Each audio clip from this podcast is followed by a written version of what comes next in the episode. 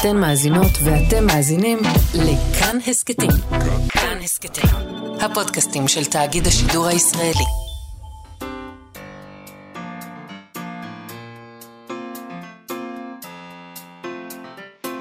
מה שכרוך עם יובל אביבי ומה יעשה לה.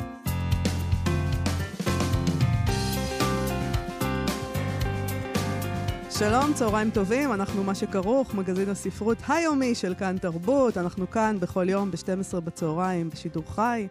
אתם מאזינים לנו ב-104.9 או ב-105.3 FM, או אולי כהסכת יותר מאוחר. איתנו אה, על ההפקה עמרי קפלן וטל ניסן, על הביצוע הטכני, תמיר צוברי, שלום לכם, שלום יובל אביבי. שלום, יעשה לה? שמעת את החדשות? אה, אי אפשר שלא, זה זעק באוזניי כמו סירנה. אה, רון חולדאי החליף את השם של צומת קפלן בגין, איפה שיש את כל ההפגנות, כן. לכיכר הדמוקרטיה. זה- זה- עכשיו, אה, אני יש יש הרבה. דבר, הרבה דברים. תגיד. אני אוהבת כיכר, אבל אין שם כיכר. לא. אתה לא, זאת אומרת, אם אתה תקרא לזה כיכר, זה לא יהפוך לכיכר. כמו שאם תקרא לזה דמוקרטיה. זה לא יהפוך לדמוקרטיה. אני לא יודעת מה אני חושבת על הדבר הזה. אה, אנחנו לפני בחירות עוד מעט. אה, התחילו את המרוץ לבחירות לראשות העיר, אז רון את חולדאי מתנהגת מצטרף. אה, כאילו למילים בשלב הזה יש משמעות. אהה. ואת חושבת שאת תבואי ותגידי לנו, זה לא כיכר, זה צומת, ואנחנו נתרגש. זה לא דמוקרטיה, זה דיקטטורה. אני לא אמרתי דיקטטורה. את עם הדקויות שלך כן. פה על המילים. אתה מבסוט. כיכר הדמוקרטיה, אני לא אהבת. מבסוט, אני רק אומר, בואי לא נת- נתעכב על האם זה כיכר או צומת. למי אכפת? אכפת לי, אכפת לי, אם הוא רוצה לקרוא לזה, הוא יכול לקרוא לזה צומת הדמוקרטיה. אה, נכון. זאת הייתה למשל, אופציה. זאת אופציה. אבל זה נשמע פחות כיכר. טוב, כי כיכר זה כיכר העם. אבל זה בדיוק העניין. תראה, אם אתה קורא לאיזשהו מקום כיכר, אז, ואתה ראש עיר, אה, שמשלמים לו הרבה ארנונה ויש לך הרבה כסף, אז לפחות תעשה כיכר. אי אפשר לקרוא לזה כיכר, שזה לא יהיה כיכר, ואנחנו נחיה רק בתוך עולם של דימויים. את אני רוצה רוצה כיכר של ממש, עם עכשיו, מזרקה והכול. לא מספיק לך החפירות, עכשיו גם שיעשו כיכר בצומת זה נכון, קפלן? אתה צודק. אני פשוט... יותר לא נזוז בכלל. אני לא אוהבת את הרעיון הזה, אני חייבת להתנגד לו. אה, את אוקיי. הרעיון הפופוליסטי הזה, ואתמול, אגב, אפרופו רעיונות, בעולם כן. הרעיונות, אם כן. חיים בעולם הדימויים, כן. אז אתמול מישהו כתב בטוויטר, אני לא בדקתי את זה, אבל זה נכתב, אה, כתבו לי שאין עדיין, אה, כי יש, קראתי שברמת השרון הולכים לקרוא רחוב על שם ענבל פרלמוטר, כן, גם אני קראתי את זה. ואמרתי שאני מאוד לא אוהבת את הרעיון הזה. ואז מישהו אמר, הנה, בתל אביב עוד לא מצאו לנכון לקרוא רחוב על שם שולמית אלוני. אז אם רון חולדאי רוצה להיות כזה רדיקלי, בוא נראה אותו. אה. קורא לזה כיכר שולה אלוני, רגע, למשל. אה, אה, לא הבנתי את הקשר בין שולמית אלוני לענבל פרלמוטר. השיחה התגלגלה לשמות של רחובות אה, על- אוקיי. שם נשים בעצם, אוקיי. זה היה העניין. נראה לי שהיא... ולנשים זה מאוד חשוב, שינציחו אותן. יש משהו כל כך לא רוקנרולי בשיקראו על שמך נורא, רחוב, נורא. שנדמה לי. שענבל פרלמוטר הייתה מתנגדת לעניין אה, הזה. זה נכון. מאוד, זה כמו... או שזה היה מצחיק אותה מצד שני. אתה יודע, לא יודעת, זה לא הנושא. הנושא הוא שאין עדיין רחוב שולה אלוני בתל אביב, והוא קורא לזה כיכר דמוקרטיה, ואין כיכר. אז אין, מה יש בעצם? בעיות חנייה יש, הוא חופר לנו על המוח יש. רגע, בסדר. מתחילה עכשיו, מתחילה עכשיו לזוז אוי, הרכבת. שתעשה איתו, הרכבת בסדר. מ- מניעה בשניות אלה את, את, את בסדר. המנוע על הראש המניב שלנו, אני שלה. מרגישה שהם נוסעים לי על הראש. טוב, על מה נדבר היום? בסדר. חוץ מענייני תחבורה. את כן. מתעקשת לגרור אותנו בחזרה אל אני יכולה הספרים. לדבר על זה שעה. זה מילים, זה כרוך, דמוקרטיה, כיכר, צומת, אה, אה, רחובות, זה הכל אבל העסק מה עם שלנו. החיים עצמם? החיים עצמם הם אה, הולצר ספרים. אוקיי, הולצר ספרים. הולצר ספרים חיה, זו חנות ספרים, אפשר להגיד חצי מיתולוגית כבר בירושלים? אני לא תשמע, יודע. אני לא חושבת- אני לא לא, יודע, אני אתה- מסתייג מעצמי בזמן תסתייג, שאמרתי את זה. תסתייג מעצמך. אין, יש לנו כל כך מעט מיתולוגיה, אז בואי... אבל זה. הם קיימים 13 שנה, בדיוק, אז איך הם יכולים להיות מצווה. מיתולוגיה? אה, מה, 13 שנה בישראל זה, זה כמו 200 שנה בצרפת. אוקיי. זה- זה- אז כן, אז זה חנות זה- מיתולוגית. זה פחות או יותר כמו הקולוסיאום. תראה איזה מין דבר זה שאנחנו חוגגים עכשיו את העובדה שחנות ספרים נפלאה, כן, ככל שתהיה, כן. חוגגת 13. הם לא רק חוגגים 13, אוקיי. הם גם מציינים את המאורע המשמח הזה עם המעשה, ה... אפשר לפקפק בתבונתו, להוציא שבעה ספרים חדשים בהוצאה שיש לחנות הזאת. כן. כי הם לא רק אה, חנות, הם גם הוצאת ספרים. אז אנחנו נדבר עם ליאור הולצר, הבעלים. אה, נשאל אותו איך הוא שרד 13 שנים באקלים הזה, ש-13 שנים בו זה שיבה טובה. ולמה להוציא כל כך הרבה ספרים, שזה... ואיזה ספרים אה, בעיקר? כן, יובל? נשאל, נכון, נכון, אני גם חושבת את שזו זה. גם שאלה. זו. שאלה שבסוף, אם נשאר לנו זמן. ושבע, זה מספר טיפולוגי, אני מבינה לגמרי 13. את השבע והשלוש עשרה. כן. לגמרי. אנחנו נדבר גם עם רונית חכם, שכתבה גרסאות מודרניות למעשיות. מעשיות ישנות, היא כתבה להם גרסה מודרנית, והעלתה אותן בתסכיתים בהסכת חדש, כאן אצלנו בכאן. אני כל כך אוהב להגיד כאן, כאן אצלנו בכאן. בכאן. Mm. ממש כאן. אבל uh, לפני שנדבר עם שני אלה, אנחנו נתחיל עם שירה בעמודי החדשות, שזה דבר נדיר למדי לקרוא שירה בטורים פוליטיים, אבל הזמנים הם זמנים נדירים, וזה קרה וזה... מה- זה... מילא לקרוא שירה, אתה מצפה שהם אה, יכתבו, אלתר, הם אה, יביאו לנו את אלתרמן, כן. נגיד, או ביאליק או משהו.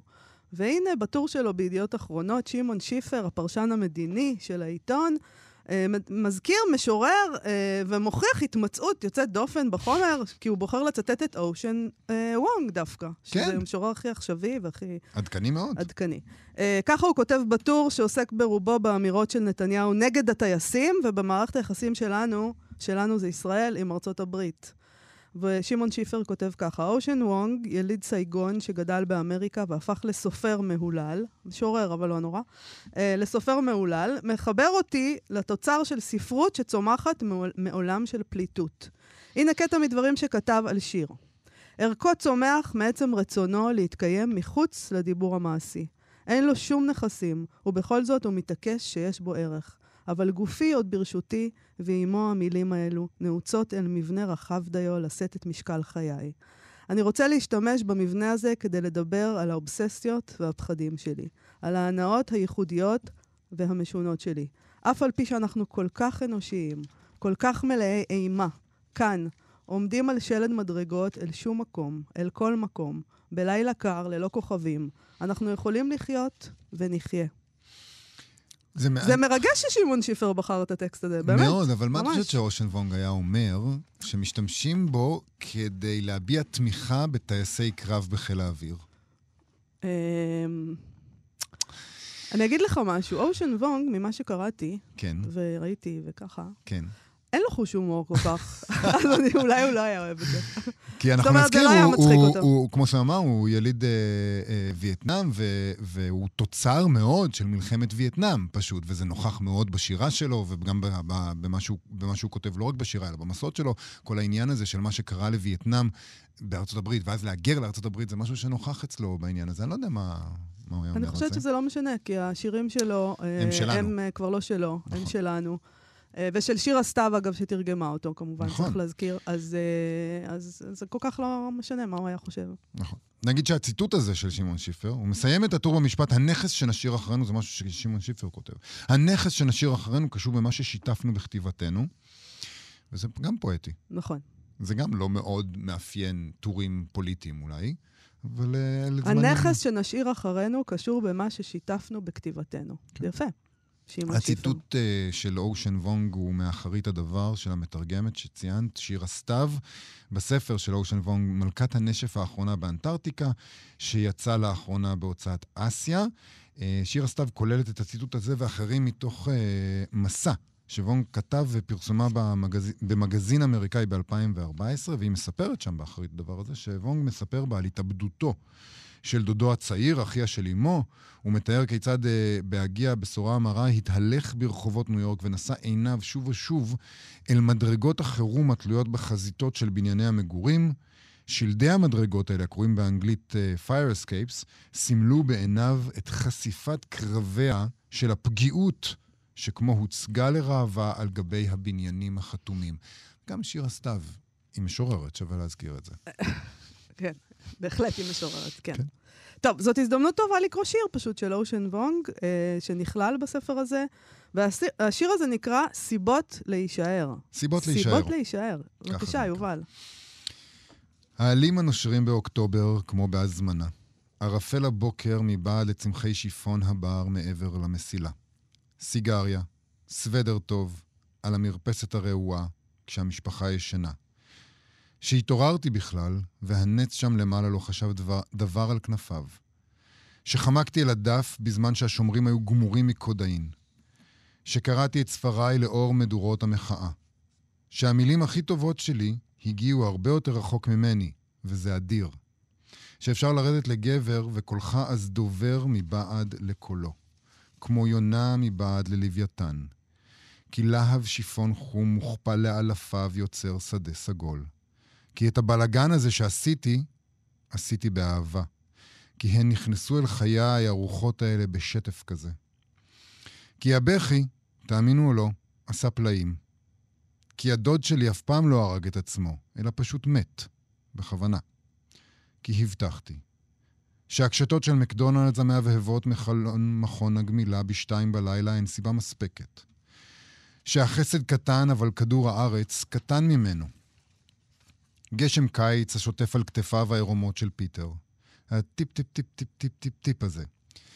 כי הפסקתי להתנצל כדי להיראות. כי הגוף הזה הוא כתובתי האחרונה. כי ברגע זה, לפני עלות הבוקר, כשבחוץ כחול דם כהונת האימה, כי צליל חישורי האופניים בדרך הביתה עם שחר היה בלתי נסבל. כי הגבעות בקליפורניה עוד בוערות, ומבעד לעשן האדום שרות, ומבעד לשירה פתח יציאה. כי רק מוזיקה מתחרזת עם מוזיקה.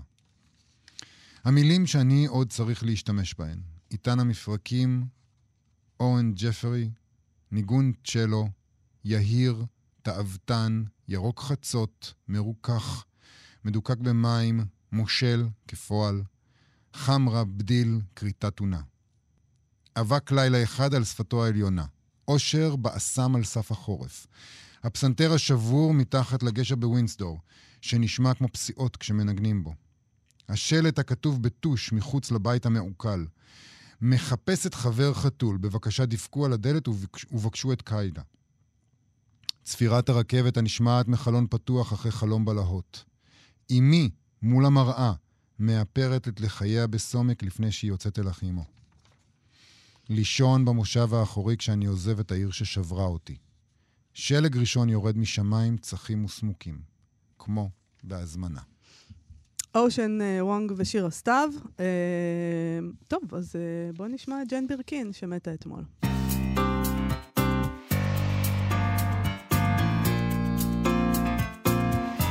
מה שכרוך בכאן תרבות, חזרנו למאורע משמח, בר מצווה לחנות הספרים הירושלמית הולצר ספרים, היא חוגגת 13 שנים לפתיחתה, ולמרות הכל זה לא פרק זמן של מה בכך במונחים ישראלים, בטח לא בשוק הספרים האכזרי כאן.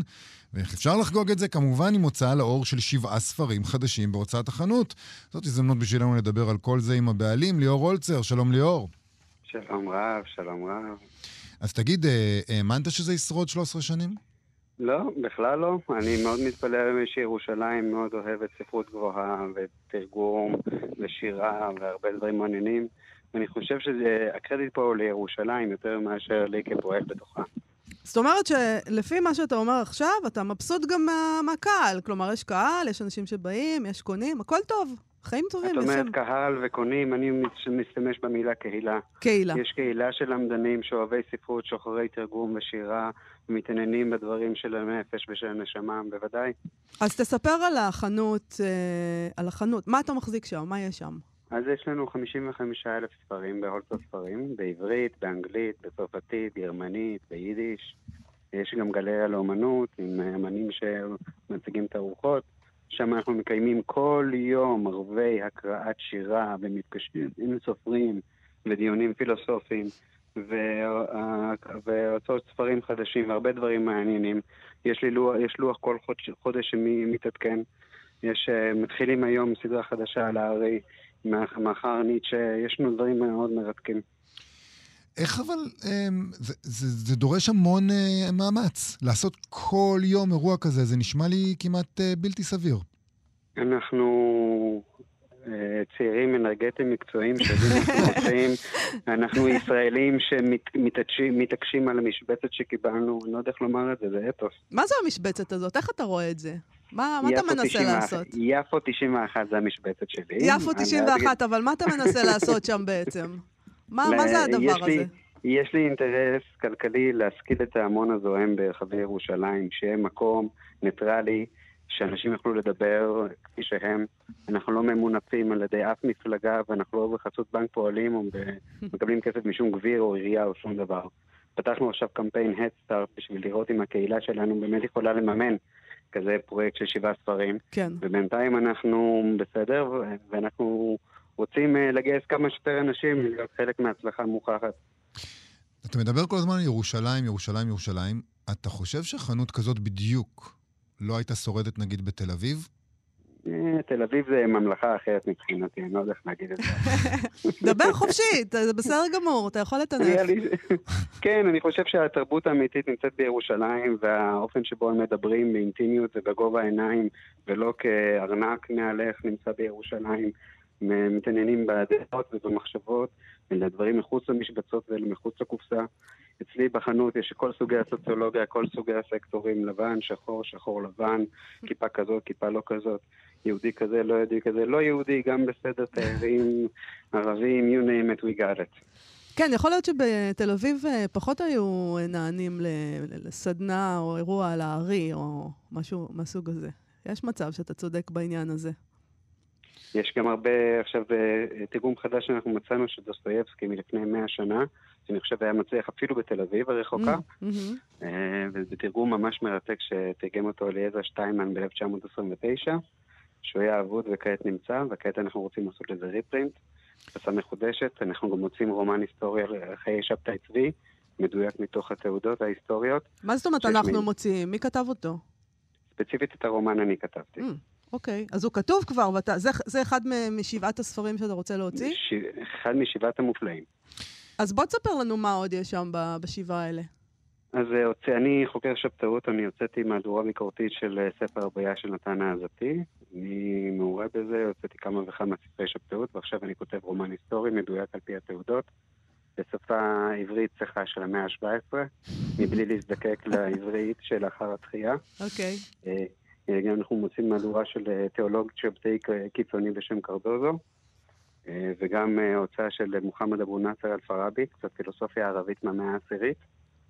יש לנו שני כרכים של הלל צייקלין, שהוצאנו בעבר ועכשיו אנחנו עושים מהדורה מחודשת. וכמו כן, אני כותב עץ, אה, ספר שלם על עץ שזיף שנמצא לי מול החנות. טוב, תשמע, זה באמת, אה, אנחנו צריכים אתכם. אין לנו, אין לנו טיפוסים כמוך פה, אני, זה תגיד- נהדר. אתם אומרים שאתם צריכים אותי, ואני אומר, אני צריך אתכם. עכשיו פתחתי קמפיין הצר בשביל לנסות לממן את כל זה. אז הנה, לא, אנחנו זה לא פה בשבילך. ואתה כאן בשבילנו. איך, איך מגיעים לקמפיין הזה? בוא תגיד, מה, מקישים בגוגל? מקישים, אה, עכשיו אנחנו בהדסטארט, ממש בעמוד שער שלהם. הם מאוד אוהבים את הפרויקט, הם רוצים לתמוך. אז אם אם אתם יכולים להיכנס רק לעמוד שער של ההדסטארט, אתם תראו אותנו שמה, היום ומחר. לאחר מכן אתם יכולים למצוא אותנו גם בפייסבוק שלנו, גם באינסטגרם, גם בכל מיני, אה, באתר שלנו, באימייל, מה שאתם רוצים. כל עוד אתם מתקתקים הולטות ספרים, מגיעים אלינו, אתם תמצאו את כן, לא. מסובך, אולצר ספרים. תגיד, אני. רוצה לשאול אותך שאלה גסה על מסחריות. כי עושה הרושם מהכותרים שאתה ציינת בפנינו, שהם לא בדיוק הדברים שנגיד יימצאו לא על, אה. על מדף רבי המכר בסטימצקי. ואני שואל את עצמי, אתם כבר מוציאים ספרים, זה לא הספרים הראשונים שהוצאתם, נכון?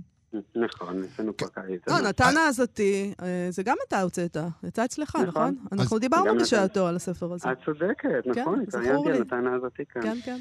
אז מה. פלח השוק הזה? סליחה שאני מדבר במונחים שיווקיים. אה, על כמה- על מה אנחנו מדברים? אה, כשה- אז אני אגיד את זה ככה, אני לא רוצה לפלח שוק קיים, אני רוצה ליצור אותו. אני לא חושב שאם אני אלך למשבצות הקיימות, מישהו, אני יכול לשכנע מישהו להתעניין ברומן היסטורי על חיי שבתאי צבי. גם ככה זה נופל בין הסקטורים המשבצים, ה-key demographic, שאנשים תמיד אוהבים לפרסם דברים יותר ויותר ויותר. כן. אם מישהו מחפש את האינטימי, את העדין, את הספרותי, זאת הש... ידידי אורי אלקון מנסה להבדיל בין השוק המסחרי לבין השוק הספרותי. אני חושב שהוא צודק. השוק הספרותי הוא אינטימי יותר, עדין יותר, רגוע יותר. זה שלטון השקט. זה לא שלטון הרועשים, אנשים שמחפשים את הטרנדיות בכל מצב. וכן, אני מודע לאירוניה שאני מתראיין פה ברדיו ומדבר על הלינק של הקמפיין תוך כדי שאני אומר את זה. אבל זה יפה. שלטון השקט, זה יפה מאוד. זה, זה יהיה ניתן להשיג את הספרים האלה באיזשהו מקום אחר, חוץ מאשר בחנות שלכם? לא, רק בחנות שלנו. יש אה, חנות בתל אביב עכשיו בשם אה, רובינזון שאמרה שאולי תרצה, יש, אה, אבל בינתיים נראה שזהו. אני חייב לשאול אותך שאלה אחרונה. אמרת בתחילת התוכנית, שאלנו אותך אם אתה חשבת, כשפתחת את החנות, שתשרוד 13 שנים, אמרת לא. מה כן חשבת שיקרה? שזה יהיה מין הרפתקה של שנה ואז זה ייסגר? שזה משהו זמני? מה חשבת כן שיקרה? ספרות זה עולם מתעתע. אי אפשר לעשות קווים ישרים בה, היא משתנה כל שנה, שנתיים, מקצה לקצה. הספר עצמו לא עומד לעזוב אותנו. אני מאמין בספר כאמצעי תקשורת שיכול להעביר ידע מורכב, ידע לנשמה, יותר מאשר כל one liner, three liner, פסקה וכדומה, שאנשים מנסים להעביר רק את התנ"ה שלהם בצורה האמריקאית. מי שיש לו רצון ופנאי במוחו לבוא ולהשקיע בעצמו ובנפש שלו ובהשכלה שלו לטווח הארוך, מוזמן לעבור ליפו 91 או לעשות ספרים. מי שלא, אז יש ליוטיוב, יש אה, כל מיני טוויטרים, שאינו, לא יודע. יש להם פתרונות, כן. אז אתה אומר שאתה בכל מקרה נשאר בספרים. אני עקשן כזה, בס בבלון, לא יודע איך להגיד את זה. ליאור אולצר, אה, אני מאחלת לך עד 120, לך ולחנות שלך. עוד 107 שנה, את אומרת. בדיוק, לפחות, לפחות. תודה רבה לך על השיחה הזאת. ואתם מוזמנים, באמת, יהיה גם מסיבה 22, 23, 24 באוגוסט, חלק מפסטיבל הקומדיה על שם מסיבה של שלושה ימים, זה נשף רציני. זה בר מצווה, נו. אה, בסדר גמור. ככה עושים את זה בירושלים. יפה מאוד. תודה, ליאור, להתראות. בשמחה, יום טוב. ביי, יום טוב.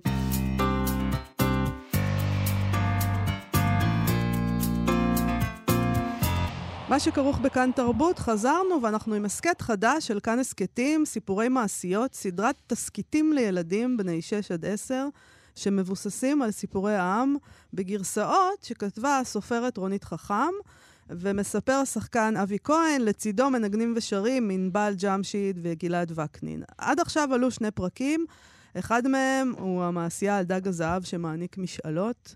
אה, ואיתנו עכשיו רונית חכם, שהיא סופרת, משוררת, מחזאית ותסריטאית, בעיקר לילדים, אבל לא רק, והיא זכתה עכשיו, ממש לאחרונה, בפרס מפעל חיים לספרות ילדים של שר התרבות, אז uh, גם ברכות על זה. שלום, רונית חכם. תודה, שלום.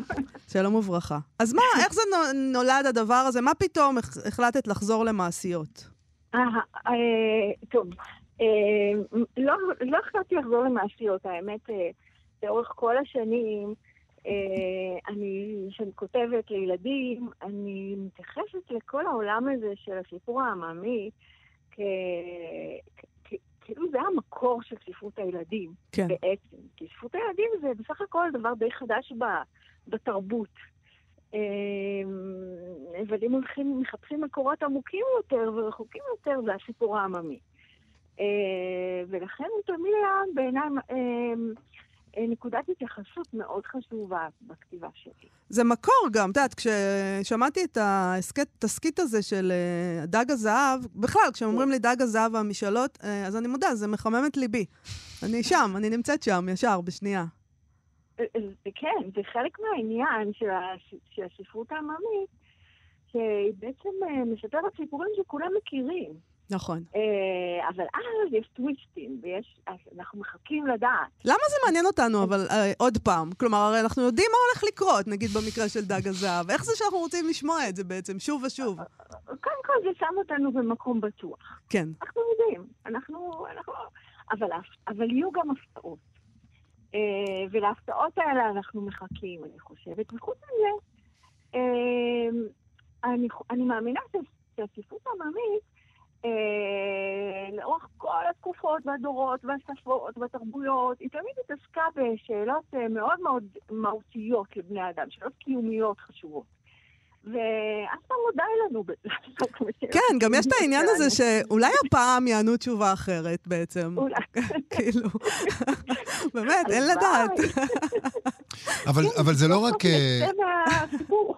אבל זה לא רק, אה, באמת, צריך להגיד, ההסכת החדש הוא לא בדיוק אה, סיפורי המעשיות האלה, אלא מין יצירה חדשה. אולי נשמע קטע קצר מתוך נכון, הפרק הראשון, שיבהיר מה עשיתם עם, ה, עם החומר okay. אוקיי. גלם הזה.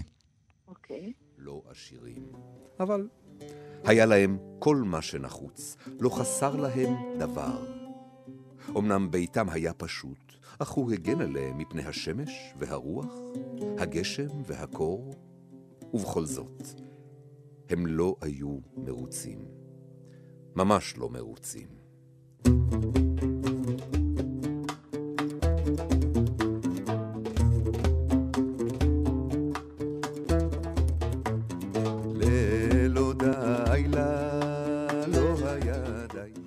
מדליק, מדליק מאוד. אז קודם כל, יש הרבה... גם המוזיקה מדליקה. יש הרבה על מה לדבר רק בגלל הקטע הקצר הזה, אבל קודם כל, ההחלטה לעשות את זה בכלל מוזיקלי, לשים שם, אה, לשים שם את המוזיקה, לשים שם את הזמרה, לשלב את הסיפור עם הזמרה, איך, אה, איך נכון, הגעתם לזה? נכון. כאילו, אנחנו שוב חושבים, אני מדבר שוב על העניין של הסיפור העממי. הוא סופר בעל פה. אה, לא, לא, זה לא בדפוס. כן. אה, זה תרבות אוראלית. עכשיו, ב, בכל ההקשר הזה של, של המסורת של סיפור סיפורים, זה גם שילבו מוזיקה. זאת אומרת, היה צריך, לא היו תמונות, לא היה מסכי טלוויזיה. אה, אז איך מחיים סיפור, לא רק באמצעות הקול, אלא זה קצב ומוזיקה ודברים שמציתים את הדמיון מכיווני ההאזנה. ועוד משהו שנעשה זה קצת לחבר את זה אולי לאקטואליה, למה שהילדים מכירים היום, לשיח, או, או לשיח שמאפיין את התרבות שהם, אה, שהם נמצאים בה. נכון. איך עשית את זה?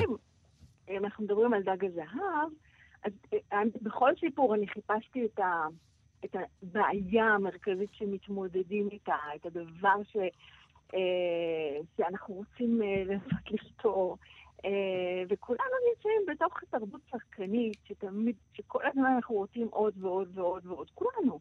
ילדים גדולים, אה, מי שיש להם ומי שאין להם. כן. תמיד אנחנו... אז, אז אה, חיפשתי את הנקודה הזאת שאליה... שבה התמקדתי, ולכן קראתי גם לדמויות, לא די לו ולא די לה. והיה פה עוד מהלך ביחס לסיפור העממי, אה, זה לא רק של... היא זאת שמבקשת כל הזמן עוד ועוד ועוד, כן. אלא שהם. יש פה שוויון, שניהם לא מרוצים, לא רק האישה הנודניקית. אל תגידו לנו ש... בדיוק. זה רוח הזמן. לא, אתם פשוט גם באמת נודניקים, אז זה בסדר, אתה יודע. אין ספק, אין ספק, אבל לא עד, שזה... אבל עד uh, לא מזמן היה לנו גם את הכוח לשלוט בנרטיב. האישה רוצה, האישה רוצה. כן, כל הזמן אמרנו, אני מצטער, האישה רוצה, אין מה לעשות. עכשיו הפכתם לנו את העולם ואין לנו יותר את מי להאשים, זה קצת uh, שוקת שבורה. אתם מסתדרים מצוין בינתיים. זה נכון, זה נכון, אנחנו מסתדרים, אנחנו אה, ממש בסדר. אתם מתגברים על זה. אני רוצה אה, לשאול אותך, אה, איך בחרת את המעשיות? אולי תספרי לנו אילו מעשיות עוד אנחנו עתידים לשמוע בהסכת הזה, אוקיי. ואיך בחרת אותן? אז היו כמה כיוונים שרצינו לכלול בתוך הפרויקט הזה. אז קודם כל, שזה יהיה גם מזרח וגם מערב. אה, ואולי אפילו עם דגש יותר על מזרח. אה, שגם אה, יהיו סיפורים שהם מוכרים, כי כמו שדיברנו על זה קודם, שאנחנו יודעים איפה אנחנו נמצאים, למה לצפות בסיפור ואיפה יהיו ההפתעות. אז הסיפורים, אז במקרה דג הזהב הוא, הוא מופיע באחים גרים, אני, אני, אני משתדלת לא להגיד מקור, כי לספרות העמית אין מקור. אה, אבל אנחנו מכירים את זה פחות או יותר מאחים גרים. כן. אז, אז אה, סיפור אחר שמכירים כולם זה אלאדין, מאלף לילה ולילה. Mm. כן, זה יד, אני חושבת שזה יד הבא בתור.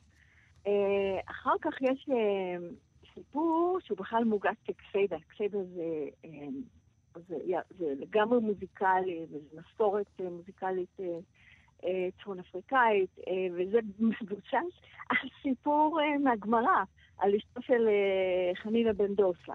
Mm. אז רציתי שיהיה גם, גם, גם כאילו המקורות שלנו, הספרות העברית הקדומה שלנו. יש סיפור שבא מכורדיסטן, על ביתו של מלך השדים, שהוא נורא מעניין במובן שמישהו שם שולטת בכל העניינים, והיא הבוסית הגדולה, זה דווקא הדמות של הנערה. אה, שזה מעניין לגלות את זה בכלל, שזה קיים. אני לא הייתי צריכה לשנות את זה בכלל ולעשות התאמות לזמננו.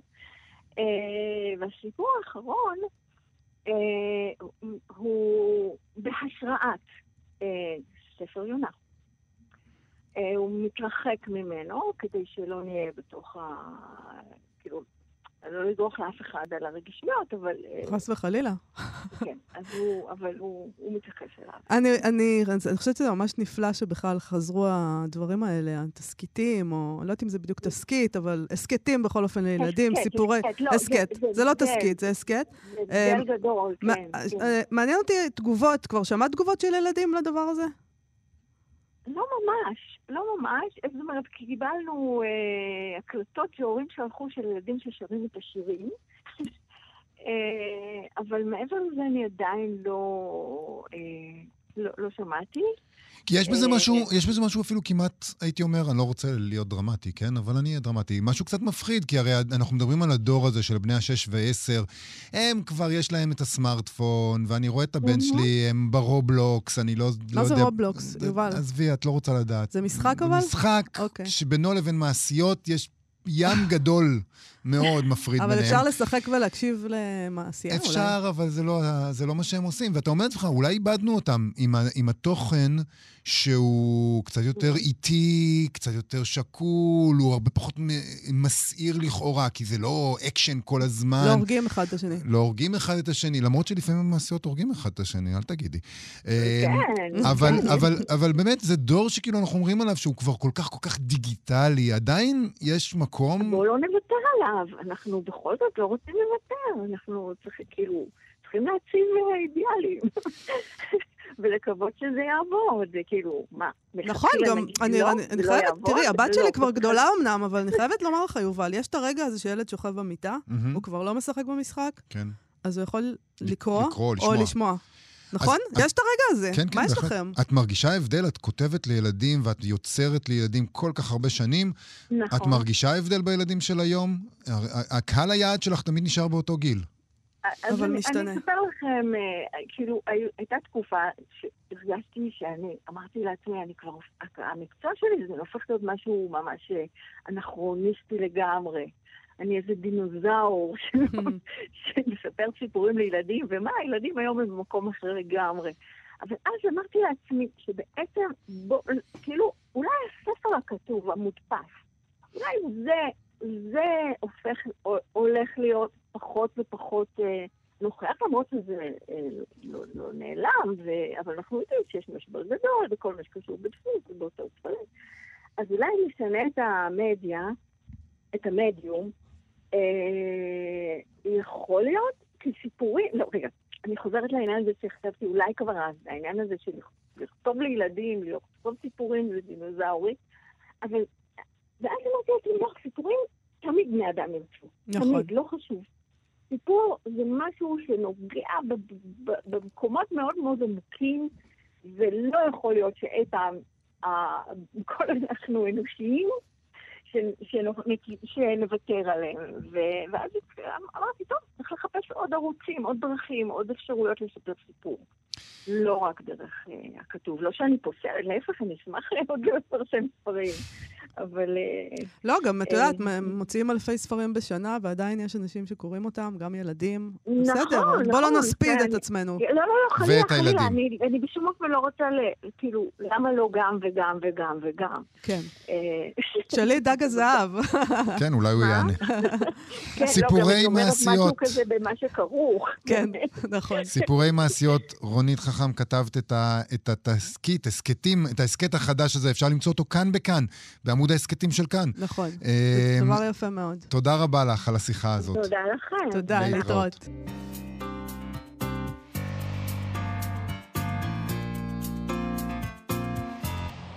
מה שכרוך בכאן תרבות, חזרנו, אנחנו עם סטטוס ספרותי של הסופרת גלית דן קרליבך, שכתבה בפייסבוק על הנובלה של פון קלייסט המפורסמת, אה, מיכאל קולהס, אה, וככה היא כותבת. על גדות נער האבל חי באמצע המאה ה-16 סוחר סוסים ושמו מיכאל קולהס. הוא היה בן של מורה, ונודע כאחד האנשים הישרים, ובה בעת האיומים ביותר בזמנו. מיכאל קולהס הוא תמיד המענה הממלכתי הקלאסי נגד הלוחמים בשחיתות ובמעללי השלטון. את רוצה שיהיה פה מה שקרה במיכאל קולהס? שואל אותי בנזיפה מי שטורח לקרוא את הספר המופתי הזה. לא, אני עונה. אני בהחלט לא רוצה להיות מיכאל קולהס. אני לא רוצה שסתם ככה איזו חבורת מקורבים לשלטון תחליט לשים לי מחסום שרירותי בדרך כשאני נוסעת למכור את הסוסים המשובחים והיקרים שלי, ואחר כך תגזול אותם, תתעלל בהם סתם כי בא לה וכי יכולה, ואז גם תכה את המשרת שלי עד זוב דם. לא, לא. אני אשמח לדמות אחרת בבקשה. עדיף אפילו מולי בלום.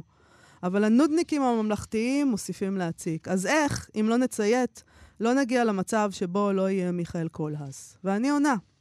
השאלה צריכה להיות בדיוק אותו הדבר, רק בהפוך. איך נגיע למצב שבו השלטון לא יצליח לייצר מיכאלים קולהסים? איך נגיע למצב שבו כל מי שנמצא בשלטון יהיה משותק מחרדה וידע שהוא עובד בשביל האזרח, למען לא יהיה האזרח מיכאל קולהס? הוא עובד רק כדי לשרת את הציבור, והציבור לא נראה בעיניו גוש שאפשר לסחוט למען טובות הנאה, עושר ומשרה רמה. הציבור מורכב מאזרחים שיש לזחול למענם. וטוב יעשה אותו שלטונאי לו יקבל משכורת רעב בעבור מה שהוא עושה לטובת האזרח. בבסיסה של המחשבה האנרכית לא מופיעים הרס והצתת משרדים, להפך. המחשבה האנרכית היא דאגה עמוקה לריסון השלטון, כל שלטון באשר הוא, ופעולתו לטובת האזרחים בלבד. היא דואגת לקצץ את כוחם של מופרי הגדלות וחולי פולחן האישיות שתולים את עצמם בשלטי חוצות, שכן מדובר בעובדה מדעית. השלטון באופן טבעי נוטה לפרוע באזרחיו ולהפר כל הבטחה. בעיניי, המסר העולה מקריאת מיכאל קולהס איננו יש לשמור חוק, שכן אם כל אחד ייקח את החוק לידיים, זה ייגמר בהרס ובמוות. לא. המסר העולה מקריאת הספר הזה הוא שכל אזרח, אם השלטון מתעלל בו בלי סיבה, לא מגן עליו ועל החלשים ונותן ממנו זכויות, כל אזרח עלול לאבד את זה. באשמת המשטר, ואך ורק באשמתו. רק המשטר האימתני, הדורסני והיהיר מסוגל לגרום לאדם לצאת מדעתו. ולא סתם אדם, אלא מישהו שכבר בשורה הראשונה בנובלה מופיע כאחד האנשים הישרים, ובה בעת האיומים ביותר בזמנו. רק משטר מלא בעצמו, שדורס זכויות אדם ותולה שלטי חוצות של בחירה ושל עצמו לאורכם של בניינים, באורך עצום, יכול להוביל להרס ולחורבן. ולמי שלא הבין את הרמז, אומר זאת מפורשות. לכו מיד לקרוא את מיכאל קולהאס. אני מאוד אוהב את הסטטוס הזה. נזכיר רק בקצרה למי שלא יודע על מה הסיפור. הסיפור הוא שמיכאל קולהאס אה, עובר באיזה דרך, ושם איזה שליט גחמן מקומי אומר לו... בריון, לשלם... בריון, איזה אציל בריון. אציל בריון עם כן. כוח מוגבל, אה, סגמת, יש לו סגמת. אה, הוא אומר לו, אתה צריך לשלם כך וכך. אה, מס, הוא אומר לו, מה פתאום? בכלל, ממתי משלמים? ואז לוקחים לו את הסוסים, הוא אומר, בסדר, לוקחים לו את הסוסים למשמורת, וכשהוא חוזר לקחת אותם ומשלם, הוא מגלה שהרעיבו לו את הסוסים. פוגעים לו במשרת, ואז הוא יוצא למסע נקם מהסוג שרק טרנטינו היה יכול... והוא היה אדם רגיל, אה, ישר כן, דרך, כן, ופשוט כן. שהשלטון מתעמר בו. השלטון מתעמר בו, והוא יוצא למסע נקם מטורף. Mm-hmm. והוא מצליח בנקמה שלו, אבל... אני לא יודעת אם אפשר להגיד שהוא מצליח, לא הסוף שלו מר. זהו. אז אנחנו עשינו את מה, ש... עשינו uh, את מה שנמסר לנו בסטטוס הזה, והלכנו לקרוא שוב במיכאל קולהס. אז, אז נקרא את הסוף. את הסוף של לוחם הצדק מיכאל קולהס, שנקם נקמה נוראית בשלטון הנקמני והשרירותי, ואיך זה נגמר. אז בסוף אומרים לו ככה: ובכן, קולהס, היום הזה נעשה לך צדק, הבט וראה, כאן אני מחזיר לך כל מה שלוקח ממך. אמ, אשר בתורת שליטך הייתי חייב להשיב לך, הסוסים, הצעיף, האדומים, כלי הלבן, ובכלל זה דמי הריפוי להרזה משרתך, האם נחה דעתך? ואז הוא אומר, כל אז שקרא בעיניים לוהטות את מסקנות, מסקנות בית הדין שהוגשו לו על פי רמז מאת הנשיא, הושיב אצלו על הארץ את שני ילדיו שנשא על זרועותיו, ומאחר שמצא בין המסקנות גם סעיף שלפיו נידון היונקר ונץ לעונש מאסר של שנתיים, הוא קרע ברך ונסער כולו מרגשותיו, ידיו שלובות על חזהו, ובלב שמח הבטיח לקנצלר כי חפצו העז עלי אדמו ניתן לו. הוא מרוצה. אבל אז אומרים לו, כך: ובכן, כל הסוחר הסוסים אשר ניתן לך פיצוי כזה, אכן את עצמך לתת פיצוי להוד מלכותו הקיסר, שפרקליטו עומד כאן, על שהפרת את השלום בארצו. כל הזמר בהשליחו את מגבעתו לארץ, כי מוכן הנהו. מסר את הילדים לאחר שהגביהם שוב מעל הארץ ולחצם אל חזהו, אל הפקיד, ושעה שעלה הרחיקה מן הכיכר, כשהוא בוכה בחשאי, קרב כל ההוס אל הקורה. הוא התיר את מטפחתו מעל צווארו ופתח את חזייתו, ובהבחינו במבט חטוף שהעיף על המעגל שנוצר על ידי העם במרחק מה ממנו, באיש עם הניצי הנוצה הכחולים לבנים המוכר לו היטב, העומד בין שני אבירים המסתירים אותו למחצה בגוביהם, הסיר קולהס את הנרתיק מעל חזהו, ובקרבו סמוך אליו, בפסיעת פתאום שהטמיע את המשמר, הוציא את הפתק, פיסק מעליו את הפחותם, ובלי לגרוע עין מעל האיש, בעל הניצי הנוצה הכחולים לבנים, שליבו נתמלא כבר תוחלת, הטילו לתוך פיו ובלעו. למראה זה צנח האיש בעל הניצי הנוצה ארצה ונתעלף. ואילו כל השעה שמלוויו הנבעטים של הלז נתכופפו והרימו מעל הארץ, פנה לגרדום, מקום שם נחרט ראשו בגרזן התיילן, התליין. כך הגיע לסופו הסיפור על קולהס. גופתו הונחה בארון, כשכל העם מקוננים עליו. זאת אומרת, גם כשאתה עושה מחאה שמצליחה, אה, צריך להיזהר עם מה שיעשו לך אחריו. היינריך פון קלייסט. עד כאן תוכניתנו להיום. תודה רבה לטל ניסן ועמרי קפלן ותמיר צוברי שעשו איתנו היום את התוכנית. בואו לבקר בעמוד הפייסבוק שלנו. אנחנו נהיה פה גם מחר. להתראות. להתראות. אתן מאזינות ואתם מאזינים לכאן הסכתים. כאן הסכתים, הפודקאסטים של תאגיד השידור הישראלי. אתם מאזינים לכאן הסכתים, הפודקאסטים של תאגיד השידור הישראלי.